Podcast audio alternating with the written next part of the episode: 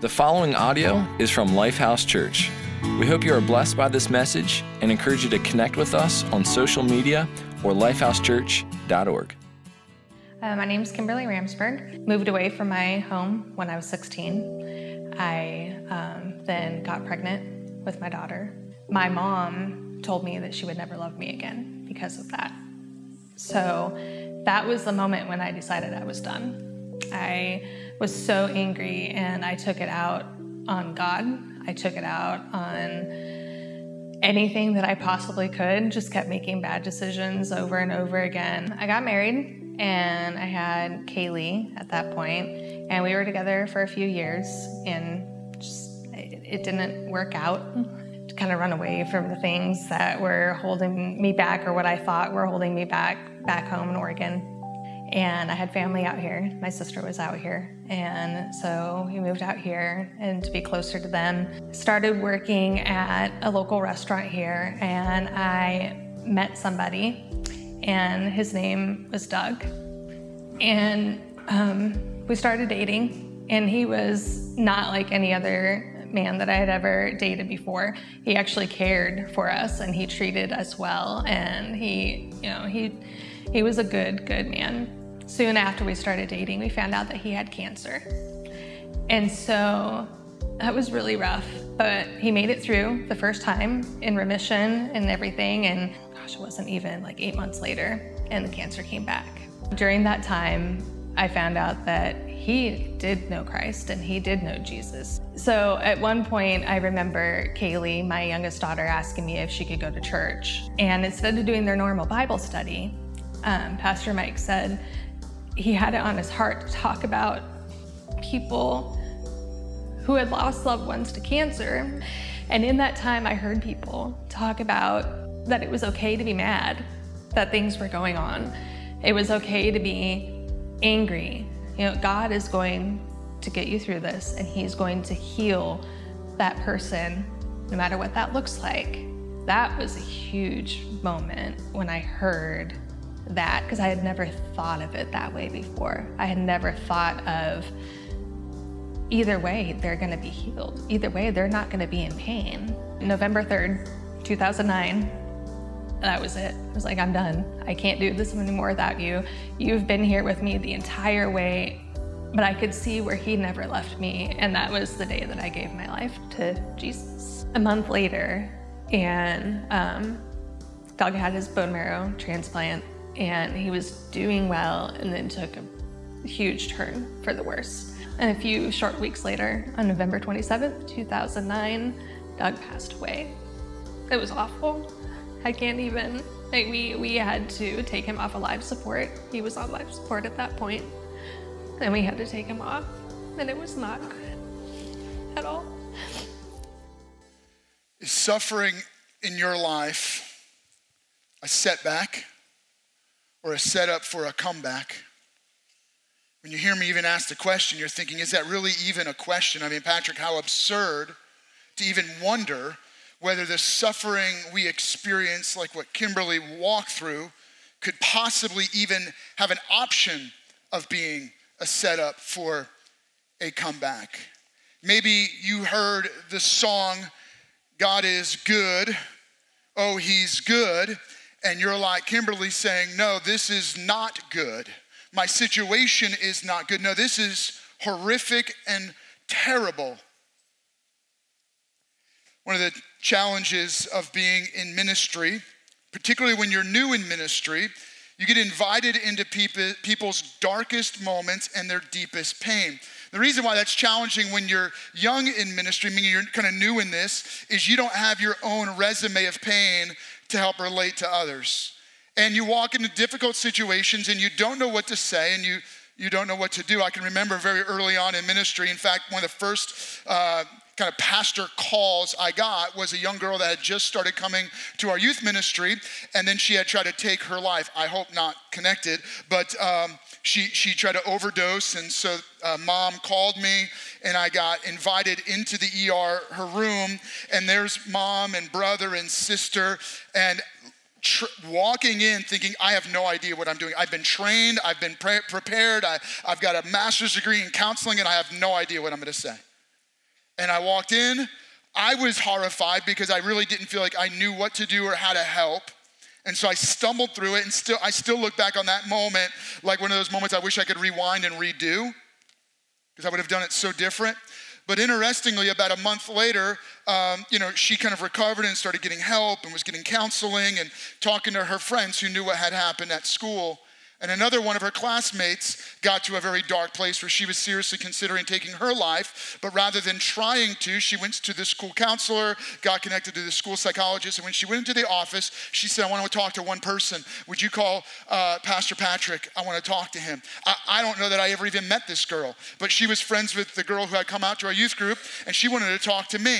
And so they, the school called me and asked, Hey, would you come down and talk to this young lady? And so I showed up, and I don't know how it happened, but somehow I became the guy that they called on to respond to kids in their darkest place and their deepest pain. And I felt very, very unprepared and incredibly inadequate. And, in, and I'm sharing that because, in case you feel like I'm coming across callous or careless or treating suffering as casual, I want you to know that we hold hands through this. In fact, just the last six to eight weeks within Lifehouse, these are only situations where people have specifically reached out to us for support, for, for care.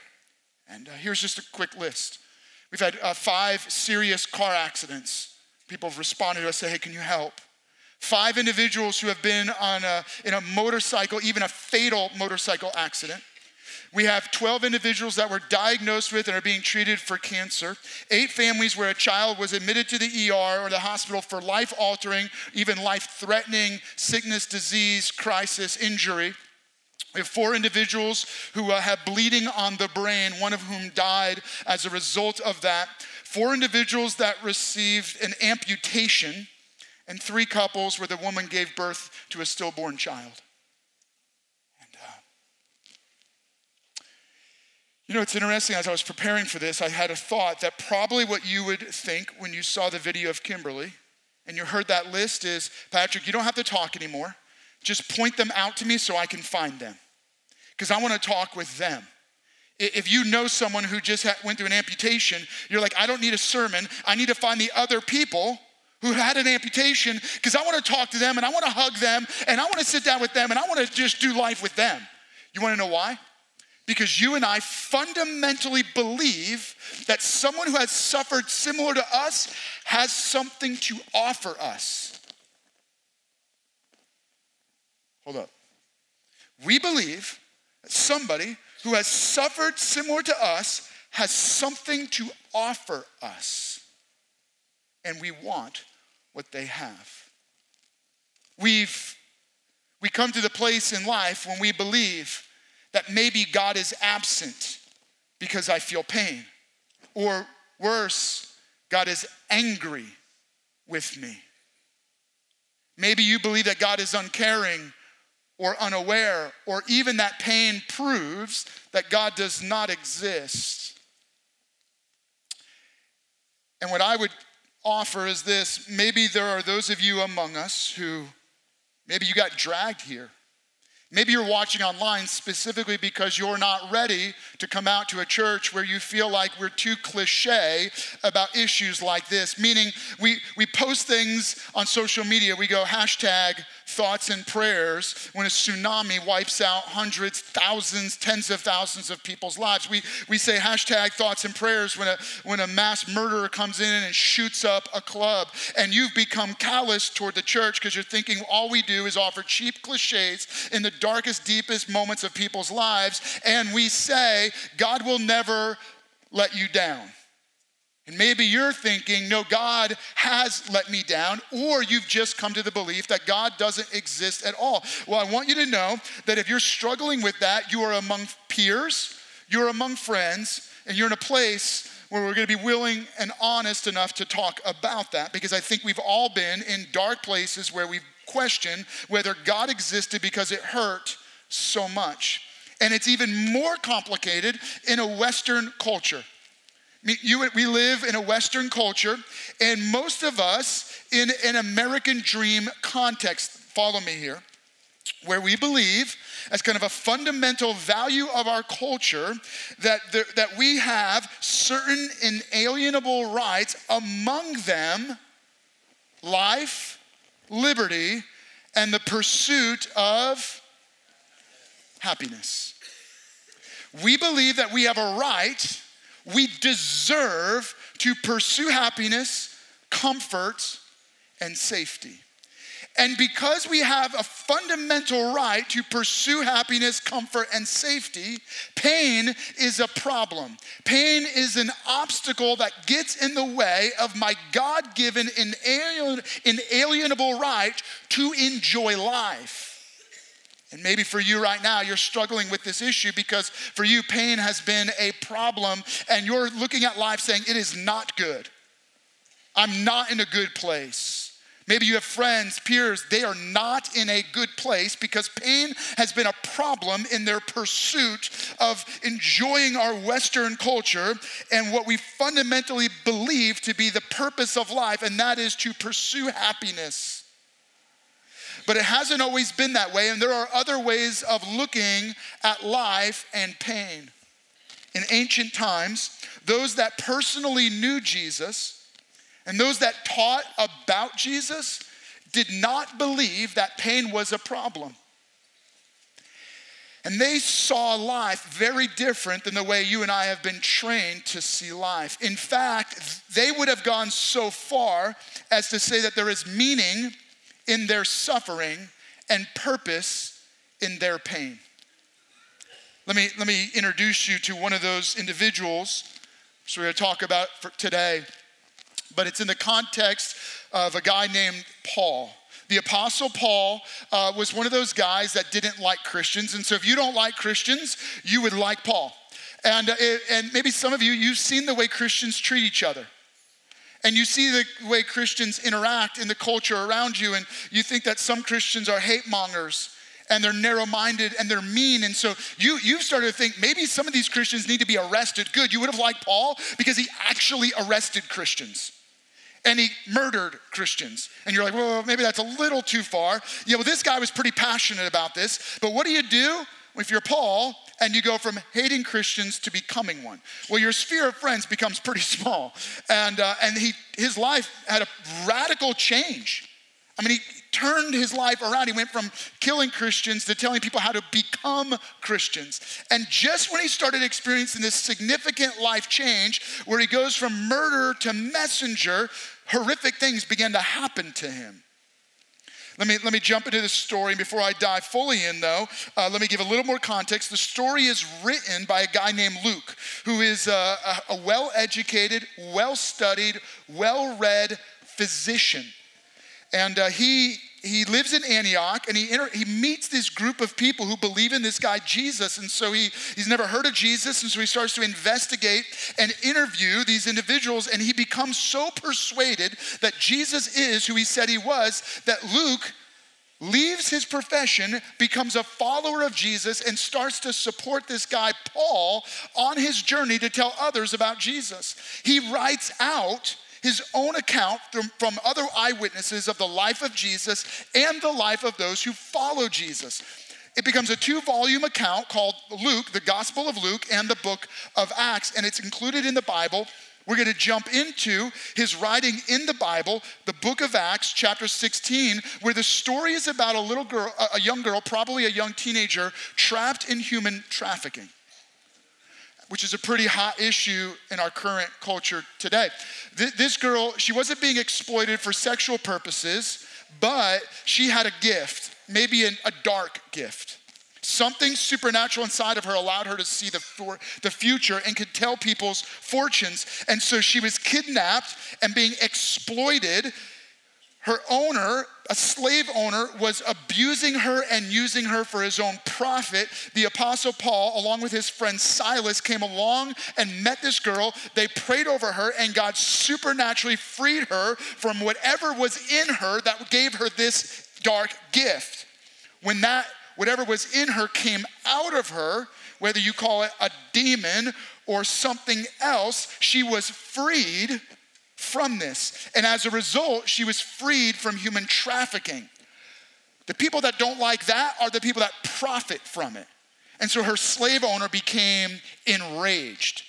Let's jump in at that point. Acts chapter 6, where it reads this The crowd joined with the slave owner, in essence, her pimp, in attacking an attack against Paul and Silas, and the magistrates ordered them to be stripped and beaten with rods. Maybe there was some corruption going on where even the magistrates, the law enforcement, was profiting off of this girl. So everybody was somehow on the inside of benefiting from the human trafficking. Talk about a dark corruption.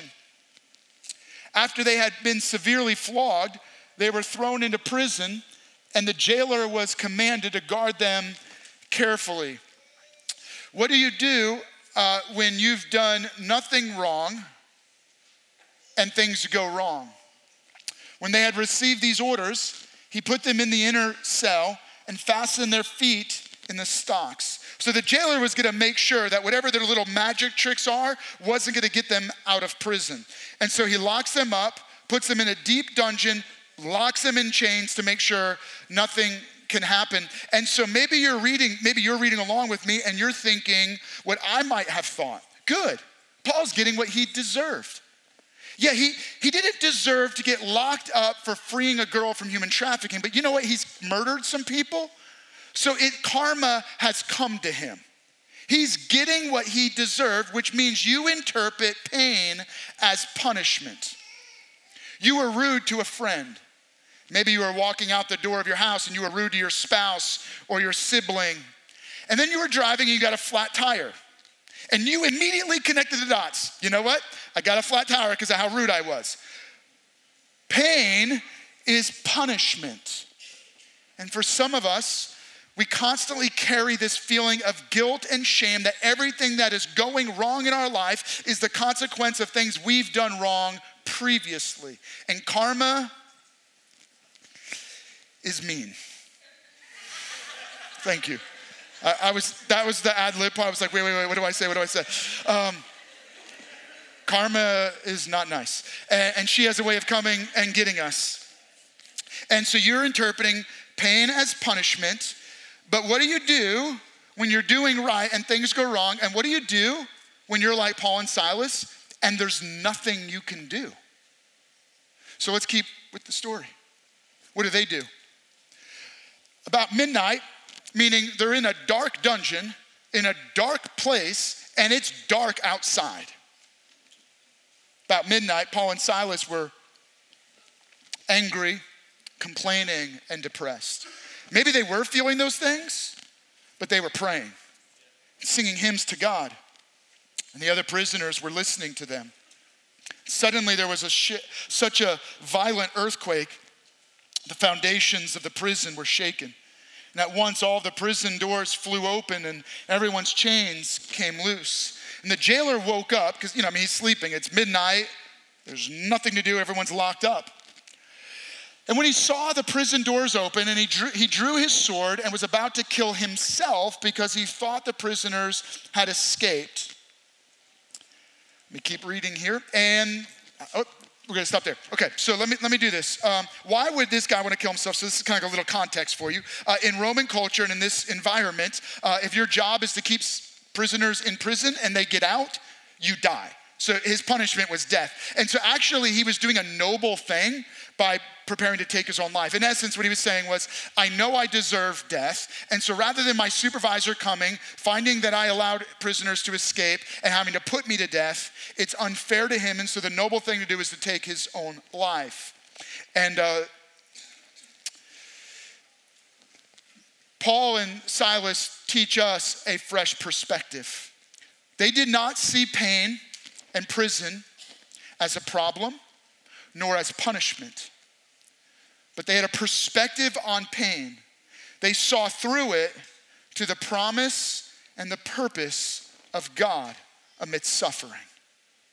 And my challenge to you, there's a principle 2,000 years later that still speaks to our lives today, and that is that you can experience a transformation in your perspective so that you discover and you begin to see promise and purpose in pain.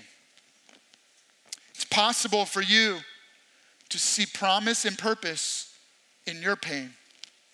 At some point in life, when you've experienced enough pain, I had not experienced enough pain when I was 22 years old and visiting young people in the ER who were struggling with why they were even alive. But over time, you begin to experience chronic pain and you experience life shocking pain, and you hold other people's hands as they walk through dark pain, and you come to a realization pain is permanent. Pain doesn't go away, and it won't go away no matter how hard I try to fix it. You can't medicate it away. You can't hope it away. You can't hug it away. You can't educate it away. Pain is permanent, and it's somewhere deep inside that you can't medicate. And so what you and I do is we settle for a temporary fix. We try to we try to treat it with temporary feel goods. And so we settle for entertainment and addictions and drugs and friendships and relationships and pleasure, all in an attempt to create a temporary numbing of a permanent pain. Pain is permanent. And no matter how hard we try to get rid of it, it is impossible. In fact, not only is it impossible, but it's deep. It's somewhere deep inside of us. There is this suffering that tells us something is fundamentally wrong in the world around us, and something is fundamentally wrong inside of us. That thing that tells us the world is fundamentally wrong, and there is something fundamentally wrong inside of me is what biblical authors and Jesus refer to as sin. Sin isn't a, a mind issue or an emotional issue or even a physical issue. It's a spiritual issue. And somewhere at the deepest core of who we are, there is a spiritual brokenness, a spiritual sickness, a, a spiritual pain called sin. It drives us away from God and toward doing what we want to do. But when we do what we want to do, it makes the problem worse. Sin sabotages our best attempt at happiness and sets us up for ultimate ruin. Sin leads toward an eternal judgment. And as a result of this thing inside of us called sin, at the deepest part of who we are, it changes our perspective so that we believe that everything that goes wrong is a punishment for what we've done wrong. Sin causes us to interpret suffering as a consequence, something we deserve. But God was unwilling to leave us in this place of permanent pain and eternal pain, and so he intervened in our story. God stepped down from his throne in heaven and stepped into our messy, broken, painful world. He became one of us, not just to look at us or mock us, but for this purpose. Let me bring you to this story. When, when the jailer was about to kill himself, the Apostle Paul yelled out, Don't harm yourself, don't kill yourself. And then the story continues. The jailer called for lights. They came in with the torches to light the prison. Then he rushed in and he fell trembling before Paul and Silas and he he then brought them out and asked them, Sirs, what must I do to be saved? Hold up. Here is the jailer who asks them, How can I be free from the prison I'm trapped in? In essence, he discovered something fundamental that we are not confined by our suffering, we are confined by sin. He recognized that he needed to be rescued and freed from something deep inside of him. They replied, Believe in the Lord Jesus and you will be saved. You'll be rescued, your prison doors will be open, and you'll be set free. You and your whole household, meaning this message isn't just for you, it's for anybody, for everybody. Your whole family can experience this. Then they spoke the word of the Lord to him and to all others in his house. Here's what they might have shared. It's probably very, very similar to this. They would have said to the jailer, you realize that what confines you is not suffering but sin. We might be in a physical prison, but you are in an emotional, you're in a spiritual prison. Jesus came to rescue you and to set you free. Here's how he did it. He came to earth, he took up, he collected up all of the suffering that you deserve for sin. Everything that you deserve as punishment, he brought on himself. The eternal judgment that's waiting for every one of us, he absorbed on himself. So that when Jesus died, he died once for all. So that anyone who believes in Jesus by faith is forgiven of their sin, their shame and guilt removed. And in place of sin, that is a permanent pain he replaces it with new life. Because when you believe in Jesus by faith, God's Spirit enters into the deepest place of who you are, into your spirit, where you are reminded that suffering is permanent. He enters there and He replaces our sin uh, drive and our sin pain with His Spirit who gives us new life. When Jesus gives us new life through believing in Him, we are transformed and it reframes our perspective on pain so that now we no longer interpret everything that goes wrong as a consequence of what we've done wrong. We now see God's hand in our suffering. We see God's promise and we see God's purpose. In fact, that was the experience Kimberly had. Would you check this out? She shares the rest of her story. It took years to get over that.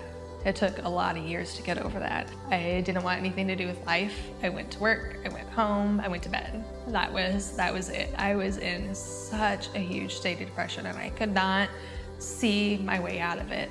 But he used my knowledge of his love and his guidance to get me out of that depression. And the more I talked about it, um, the better it felt because I realized, but the positives can come out of it. So um, I started talking to a lot more people, you know, then I got to tell the people that it's okay to be angry. It's okay to get upset, that God's not going to leave you there. Through this, I helped bring both my girls to Christ. They both accepted Jesus. I lead a life group now, and I love every second of it. I love being at the church. I like meeting new people. There will never be a time in my life where I don't have Christ now, ever because I look back and say, You loved me that much. You kept me around. You guided me. You got me through the toughest times of my life. You're going to again. And you're just always going to be there. You're going to be there in the happy times. You're going to be there in the sad times. You're going to get me through anything that life has to throw at me because you already have. I've already been there. So I can look back. God is always there, and He is gracious enough to get you through everything that you could possibly throw at Him. He's going to be right there, and He's going to be by your side the entire time. He's not going anywhere. I hope that what you picked up on was that Kimberly discovered a promise and a purpose to her pain. It's as if her entire perspective on suffering was transformed and she saw it differently. How can you have your pain reframed to see promise and purpose in it? Well, let's go back to the story. And it's going to parallel what you heard Kimberly share. Let's jump in, and I'm going to, I'm going to just give you kind of some key thoughts here. And so let's jump to the story. Here it is. Um, you, you already heard me read this, but let's kind of just recap it because we're going to see the principle in it. About midnight, Paul and Silas were praying and singing hymns to God, and the other prisoners were listening to them. You think? I'd be listening, I'd be curious, but what's the point?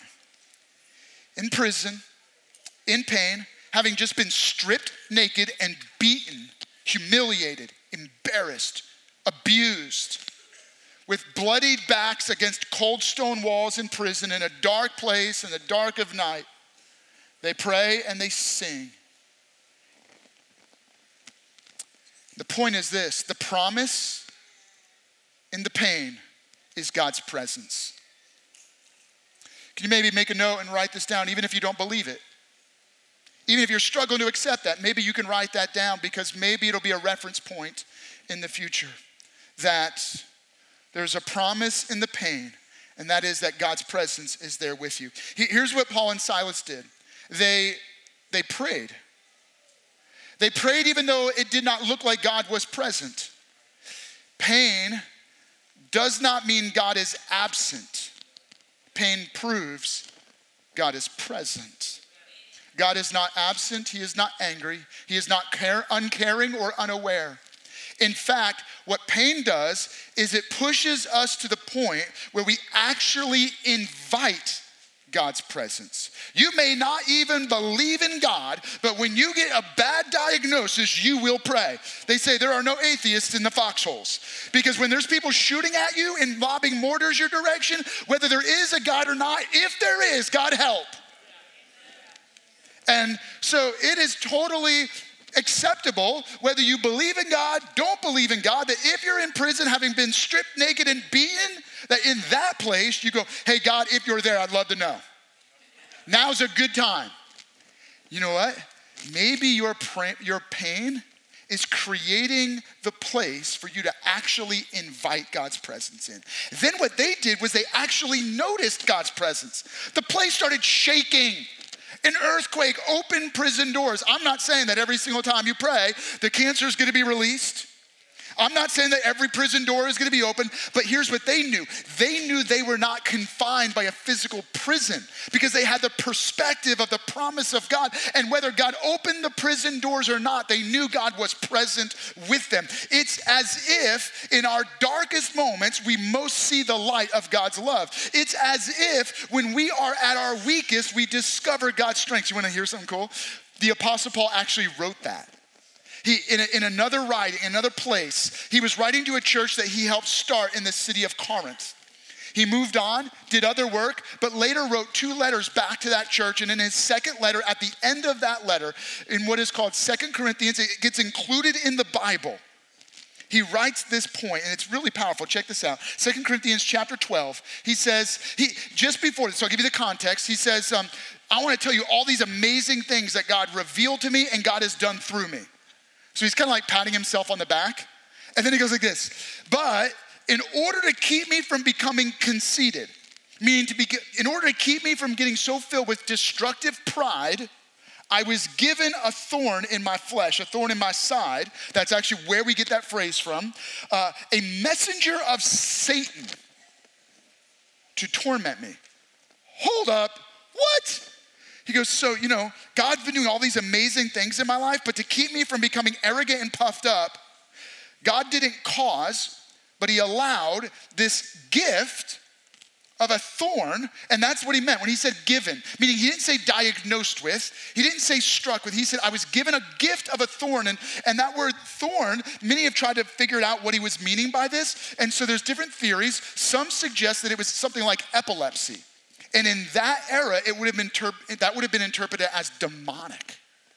And, and so Paul, Paul might be saying, like, I had this thing in my life that looked like I had a demon, but it was really just a debilitating condition. Others suggest that maybe it was really weak sight. He, he was nearly blind and struggled with that. And there's a lot of other deep, uh, different theories, but here's what we know about the thorn it was debilitating, it was humiliating, and it was permanent in his life. And then finally, he says, It was given to me to torment me. And the, the word there means to, to beat with blows, meaning his pain felt like a constant punch in the face. And so, how did he respond? Well, his very next statement is this. He goes like this Three times I pleaded with the Lord to take it away from me. He did exactly what I'm encouraging us to do. When you're in pain, invite God in.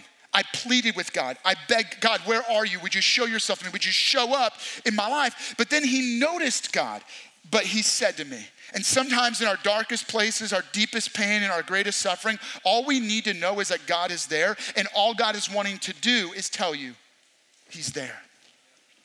He said to me, My grace, my, the riches of my love is sufficient for you, for my power is made perfect in weakness. Therefore, Paul said, this is his conclusion I will boast all the more gladly about my weaknesses so that Christ's power may rest on me. Here's Paul's conclusion I'm gonna embrace my pain because my pain offers the promise of God's presence. And I will find my greatest hope, my greatest joy, my greatest life in knowing God's presence because when I am at my weakest, God reveals his strength. When I am in my darkest despair, I find my greatest hope in God. It's as if you'll never know that God can provide for you until you're in want. You'll never know that God can give you purpose until you're at a place in your life where you have no meaning. It's as if you'll never know that God is a healer until you've suffered in sickness. You'll never know that God offers unconditional love into relationships until you've been in a loveless situation. Somehow there's this direct correlation between our pain and God's presence intervening. The promise in pain is that God is present and He reveals His power. And then there's one more piece to the promise it's a promise that pain is not the end of the story. Paul became acutely aware that pain was like the labor pains of a woman. Pain reminds me that I'm not home yet, that I am not yet where I belong. Pain is telling me not to get too comfortable in this life, that this life isn't the end, but I am going to be birthed into a new eternal life where there is no more pain, no more suffering, no more tears, no more sickness, no more agony. And so, would you allow pain to be a promise in your life of an eternal paradise? But don't stop there. There's two more quick things that I want you to catch and that is this that's the promise, but then what's the purpose?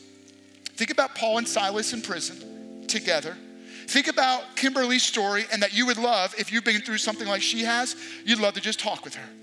If, if, you're one of the four people that recently had an, experienced an amputation, you'd love to just talk with each other. Why? Because there's something significant about pain, and it's this the purpose of pain is fellowship in suffering there, there's, uh, we just make this up, right? We don't have any good words for it. Just there's a purpose in pain, and that is that there is some relationship with others that can't be experienced outside of suffering. If you've been through something, you have been uniquely gifted with the ability to comfort others who have suffered similarly. You know what to say, you know what not to say. You know when to hug and when to let go of the hug. You know when to care. You know when to show up. You know things that the rest of us could never know. You wanna know why? Because you've suffered. And you know that others who've suffered like you have something that no one else has. They have a gift. And the purpose in your pain is to share that gift with others. It's as if pain invites a comfort that allows me to connect with people in a otherworldly way. Here's the thing you and I are fundamentally designed, meaning all psychologists, sociologists would, would agree with this that human beings have a basic need to connect with others. And we all want to connect, but we don't feel connected. But when you suffer, you connect with people at the deepest level and you experience that deep belonging that we were all created with. Wait, what? We have a basic need to belong, but we don't experience it. When we suffer and experience pain, we have a deep sense of belonging with others who've suffered like us in a way that we otherwise could never experience. Pain fulfills the purpose of helping us connect with others who suffer similarly. Do not push away from the very thing that may bring you into the fellowship of suffering that will actually meet the deepest need of your life to belong and connect with others. Don't be greedy with your suffering. Share it because you're inviting others into your pain. And then when you have that comfort, you have something to give to those who are in pain. But don't stop there. That's, the, that's one part of it. The other part of the purpose in pain is this. The Apostle Paul wrote it, right? In order to keep me from becoming conceited, I was given a thorn. But Jesus said to me, my grace is sufficient for you, for my power is made perfect in weakness. Here's what the Apostle Paul is saying God is at work in us to mature us. God is at work in us to make us. And pain is the greatest catalyst for change. Pain is like sandpaper and a surgeon's scalpel. Pain does what nothing else can do. When you and I have terrible attitudes, and we have deep life controlling character flaws that no matter how hard we've worked to get rid of that, we can't seem to get rid of it.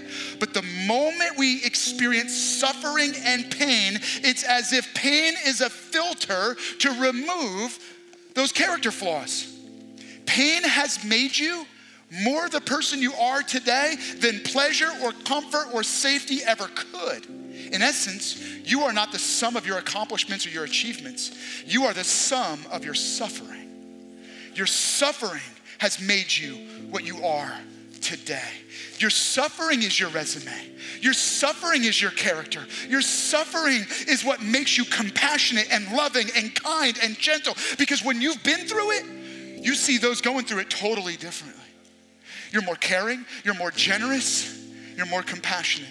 So rather than pushing away from suffering, maybe you and I need to embrace it because there's purpose in it. Because God is at work in us to mature us. The ultimate goal of maturity is that we become more like Jesus. Maybe it's suffering that is shaping you into being more like Jesus. Don't push away from the very purpose of God in your pain and your suffering. Now let me let me invite you to respond very simply. There are those of you that you've interpreted pain as a problem and as punishment and you know that it's permanent. But today you want that experience where you no longer have to live under that darkness and you want to find freedom like the jailer from the prison of sin, and you're ready to take a step of faith to say, Yes, I believe in Jesus. I'm willing to believe that He died on a cross and He rose again from the dead for me to be freed from sin and given new life. And if that's where you're at, then today you can make that commitment. And it's not with me, it's with God Himself. You can just pray. Others of you believe in Jesus, but you're carrying the feeling that pain is a problem. And today, what you need is a fresh perspective to see the promise and the purpose of God in your pain. Can I encourage you? Would you just pause right now? God's present here. He's present with you online, He's present with you in your home, and He will be present with you when you go home. God wants to speak to you. In that deep spirit place of who you are, He wants to bring healing and hope and a promise and purpose in your pain. Would you pause? Would you pray right now? Thank you for listening to audio from Lifehouse Church, located in Hagerstown, Maryland. We believe that through Christ, life change happens here. So we invite you to connect with us further by visiting lifehousechurch.org.